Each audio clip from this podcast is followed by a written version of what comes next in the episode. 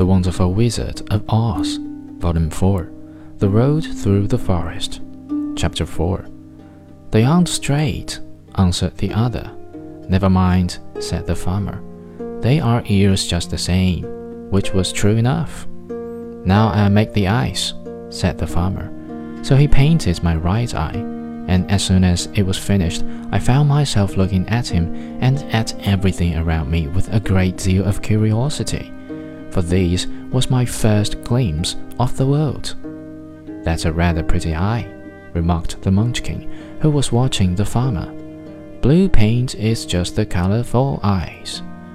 I think I'll make the other a little bigger, said the farmer and when the second eye was done, I could see much better than before. Then he made my nose and my mouth, but I did not speak, because at that time I didn't know what a mouth was for.